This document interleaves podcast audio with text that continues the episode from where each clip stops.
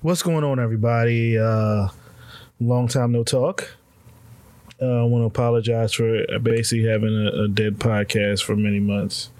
Um, things got a little bit uh, out of hand in terms of uh, all the many things that I do, and um, the show took the brunt of getting not worked on.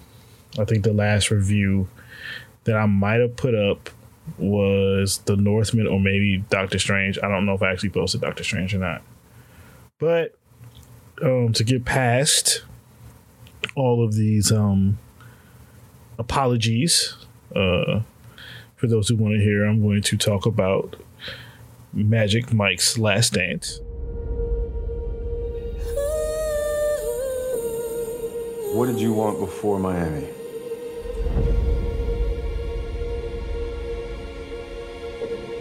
I just wanted to escape my life. Do you like bartending? It's not really what I do. What is it that you really do?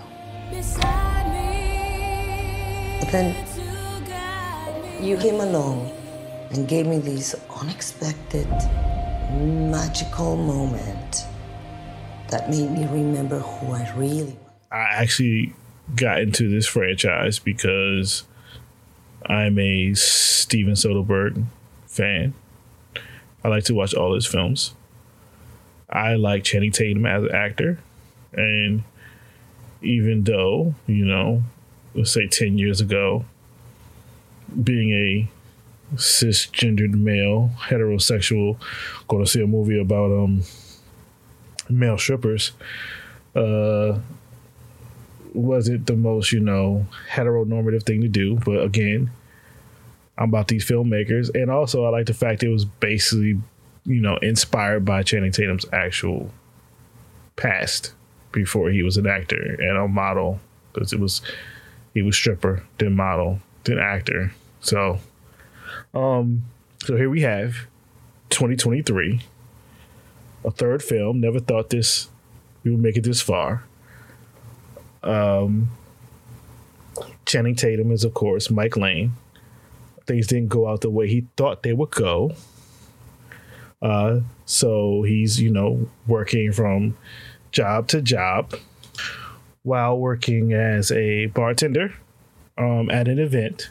He meets um, a woman who's running this event uh, named Maxandra Mendoza, played by Salma Hayek Pinault, and finding out a little bit about his past from uh, one of the people that work for her, she asks him for a dance. Uh, he agrees, and he changes her life. She then asks him to come with her to London so that she can, I guess, change this play playing in this theater that she owns um, through her current dissolving marriage. From here, she gives um, Mike the ability to recontextualize this play much into the way of his dancing that could change women's lives to bring about their freedom and pleasure. Um, and so he he takes an old stodgy play and turns it into this basically uh, burlesque sh- uh, male burlesque review with a little context of story, change the story more about from a, I guess, a woman that is trapped within her her station into a, a freedom type of, of, story. And then you get it's a movie that's coming out on Valentine's Day weekend. So of course there is romance between our two leads. Um, there is some laughs and chuckles. Um, none of our favorite co-stars from the first two Magic Mikes are in this movie, as in this is mostly focusing on Mike, Max, her daughter Zadie, her manservant slash butler Victor. and what Mike and Max are trying to create. So the other dancers that you do see in here have no real characterization. That could be a flaw for many. It didn't really bother me because I was more focused on this more um the smaller story focusing on Mike and Max and how he's trying to help her um I guess achieve the this dream through his creative identity. Um, Steven Soderbergh is a, is an amazing director. Um, it's ama- it, it, it's interesting to me that he's able to use all his skills on so many different types of films, and some of his uh, the way he uses the framing of the camera, the blocking, the camera movement, the editing, the lighting on this film to me visually is is is, is cinema. Uh, takes it up a couple notches in terms of what you expect out of a film about this type of subject.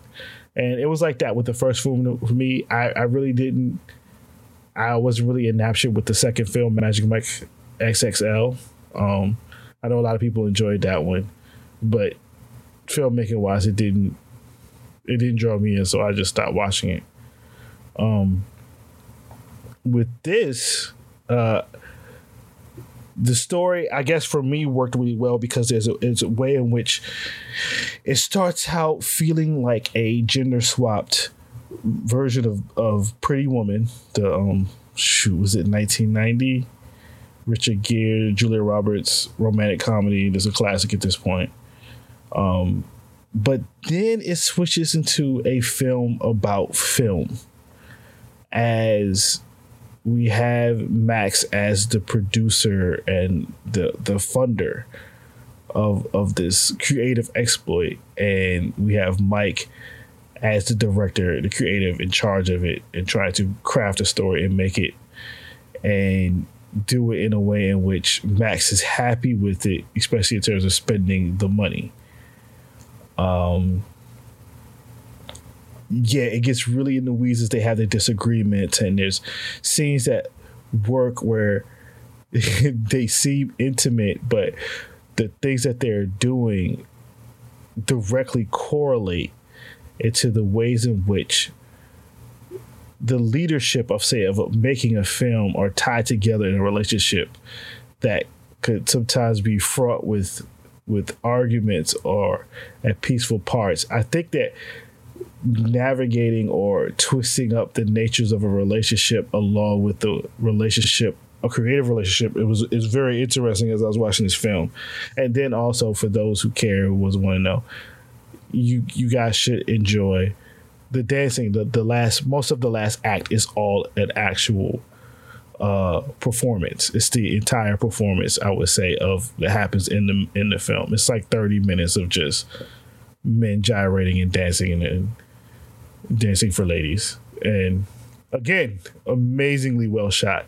I'm talking pulling out things you would see in classic uh, musical cinema uh, there, there's things to see. The way he's shooting it gives you reminiscence of the way Spielberg was playing with that type of, of genre of showing uh, dance numbers in his West Side Story. I was like, okay, so the Soderbergh, I see what you're doing here.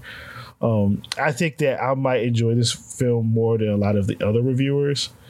Um, but I also have a soft spot for Soderbergh. I have a soft spot for the story of this Mike Lane character in this, this of Magic Mike. Uh, they work a lot of that story is the stuff that you know in the past into this one. It feels very much like the ending of, of the main franchise because I've I've read that they they might spin off some of the other characters from some of the other actors into their own stories, which I would I would be down for. Um, but again, this film to me is good. I'd give it a, a solid B. I think for um other for most people, I guess I'll rewatch this again, especially just to study some of the ways he plays with the camera. There's some things that happen with the earlier parts of the dance sequences where he's turning things sideways and people are talking and the camera slowly turns from a, like a straight to a diagonal instead of just shifting. I was like, "Yo, sir, bro, you ain't gotta go this hard on him. You ain't gotta kill him like this, bro." Um, but yeah, um, there's Jemelia George plays Zadie, the daughter. She does good. She's important in a way that she's a narrator character uh, that you find out later in the movie. There's a narrator. You find out who that narrator is later in the movie. Um, Ayub Khan Din as Victor. All the good jokes, the humor as the sarcastic butler. He's great. Uh, Juliette Motamed as Hannah. I think she plays. She's known for being in We Are Lady parts. I haven't had a chance to watch that, but she's really great. And this is Hannah, an actress that was not completely let go from the the original version of the play, but wanted to get involved in whatever um, this new version was. And she does well as as a as a main character in the in the in the film in the play within the film an actor and, and becomes like an MC. Uh, she does she does great. It, it, in regards to some of the the supporting cast members that's playing the cast members of the play, uh, tying back to the nature of of like say a director or producer.